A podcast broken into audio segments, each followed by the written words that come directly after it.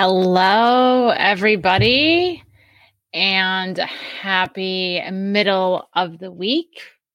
I am Heidi Ester, joyful purpose mentor, speaker, and author, here to help you overcome all of your blocks to joy, like guilt and regret, and oh so busyness so that you can step more powerfully into the joyful purpose that you were created for. I am here today with a couple pretty spicy dogs. So if you hear any barking, I apologize. I did try to give them some treats and I walked them earlier but it's very hot here in the Midwest. And apparently that was too long ago and they are spicy. So hopefully they will be quiet. And if there's barking, um, there aren't any squirrels and there's almost nothing I can do about it. I have some extra treats that hopefully I can tame them with. So just realized I did not plug in my computer. So I just did that. And all right. I want you to take a deep breath. Think about how you're doing, how you are taking care of yourself today. I uh, let myself, I gave myself permission to have a very relaxed morning this morning. That's how I am taking care of myself. I am uh, got a lot of busyness going on. This is June. Lots going on. No vacations yet. That is next month. So this morning I connected with a friend and then uh, took my dogs for a walk, had a really nice breakfast, and did some writing. And here I am. So, why am I showing up today? So, first, I want to tell you a story. And this is a small little chapter from my book for crying out loud, available on Amazon in all the formats. Yes, I went in the closet, my daughter's closet, for two weeks to record the audio version. And a beautiful soul, Dennis in Ukraine, was the audio engineer for it. So, all right. I'm going to read you this little story, and it's about 34. Four days later is my birthday. This year, my birthday greets me with heat, which, you know, really isn't much of a surprise since it's August in the Midwest. I heave through my morning and get together a blow up pool, slip and slide, water balloons, brownies, and some homemade spaghetti sauce. This is actually more work than my kids' birthdays, who are preschoolers, by the way. Maybe I should have invited my friends over to help me set up. That would have been a real birthday gift. Instead, I shower the second time. Around lunch, my best friend Mary and a few preschool mom friends come over. Soon, our red and white checkered tablecloth is littered with half finished dishes and dollar store 4th of July decorations. After the kids go outside to play in the water, I refill the cups with Riesling, my wine of choice for the summer, at least back then. Thank God for fenced in yards. I look around the table, all smiles. I knock my spoon against my plastic cup and stand up. I take a sip of wine for courage. So, uh, I'd like to make an announcement. I start. My friends look up at me, puzzled. I continue. I need to share something important, kind of, kind of like personal with you all. You could hear a pin drop. My heart beats in my throat. I'd like to let you know. Well, I've come to the conclusion that I am a feminist. Eruptions of last, laughter burst from the table. My brow furrows and my mouth hangs open in disbelief. My best friend raises her glass. Well, of course you are, she exclaims. I look around the table. Heidi, you are one righteous bitch. Another friend chimes in. All right. That is my tiny little story from my book. So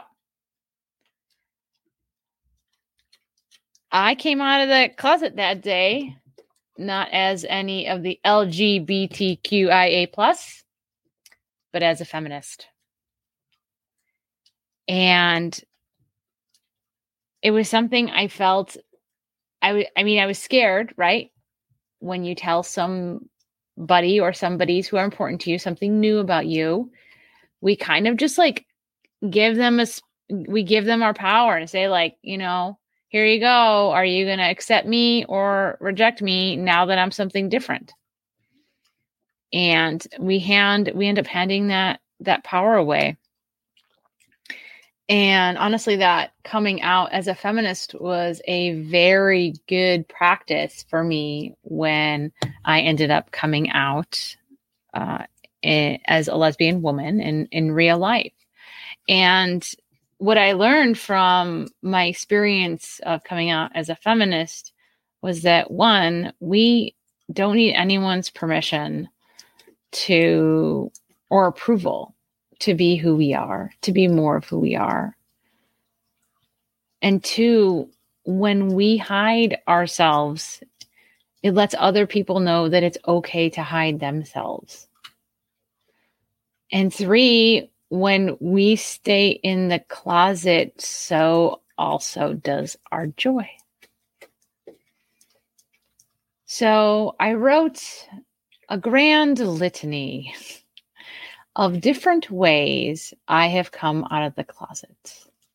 And during this month where we celebrate all of the different ways that we show up as humans in different genders and gender orientations and sexual orientations, I challenge you, no matter where you are on that spectrum, I challenge you to keep figuring out and digging into who you are and then showing up without apology, without giving your power away, without asking for permission to come out as more of yourself.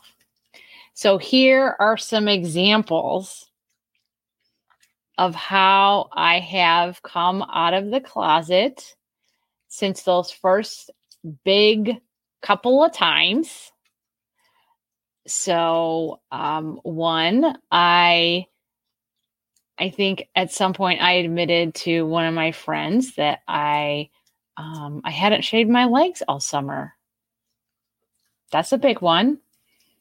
I think i also told some friends that i have a lot of chin hair. Like i have german heritage and i use a lot of like you know, I use like a razor on my face, and that's just how it is. Especially right now, I got super short hair, and so like my sideburns show, and so I'm like getting at it with the razor. But even if I wasn't using the razor, you know, I come out as someone who just has a lot of facial hair, and that's just how it is. Um, I came out, and this was a hard one for me as a highly sensitive person.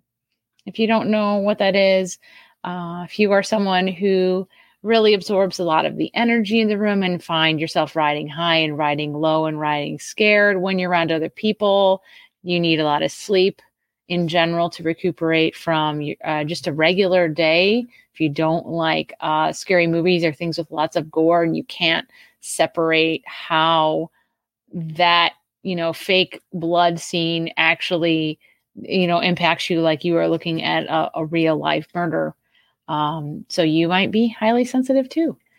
And uh, right, all these could have stigmas, right? People say, "Oh, you're weak because you are highly sensitive," but sensitivity is also superpower. So is everything else. Once you accept unapologetically and show up as yourself. I just had a beautiful conversation uh, with Vicki Dobbs. She is an author a spiritual entrepreneur and she creates drums and listens to the beats of ancient rhythms uh, through uh, sacred places in the southwest and she has found them also in her heart But before that time, she was a realtor. And she said, you know what? When I stopped like doing all the realtor stuff, like getting all gussied up and nails and heels and all that stuff, and she just showed up in her Birkenstocks and jeans, guess what? her sales went through the roof. You know why? Because she came out as someone who like was a realtor and who liked jeans.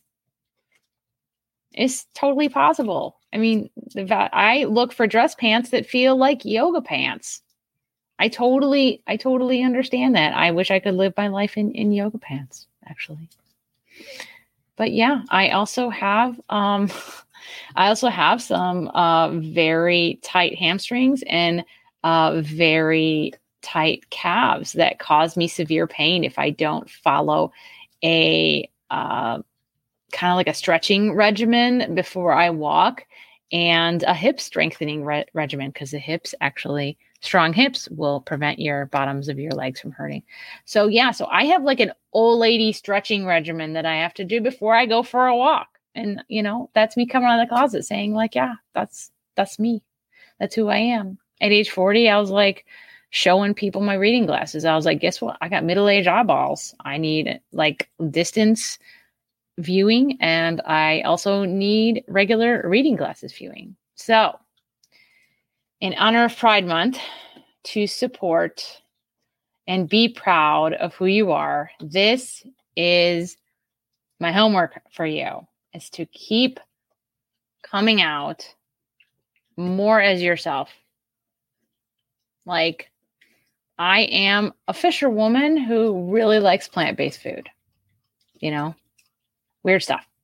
But it's just who I am. And the more you embrace all of that is you and you show up as unapologetically you, people will know and respect who you are. And if they don't, it's time.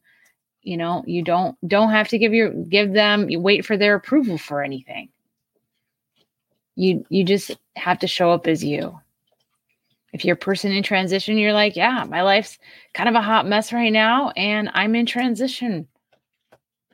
You know, my life is also in transition. I uh, I have a degree in engineering, but I dedicated my career to fundraising, and now I am dedicated to writing my stories and bringing, like, guiding you to your joyful purpose. I'm coming out as an entrepreneur. So, I would love to know what you plan on coming on as. If you think of something right away, please um, email me at howdy at heidiester.com or you can go to uh, my Facebook page or the my YouTube page with my joyfully ever after with Heidi Ester. Would love to know how you plan on coming out this month. All right. Sending you love, light, and laughter. Until next time. I'm Heidi Ester.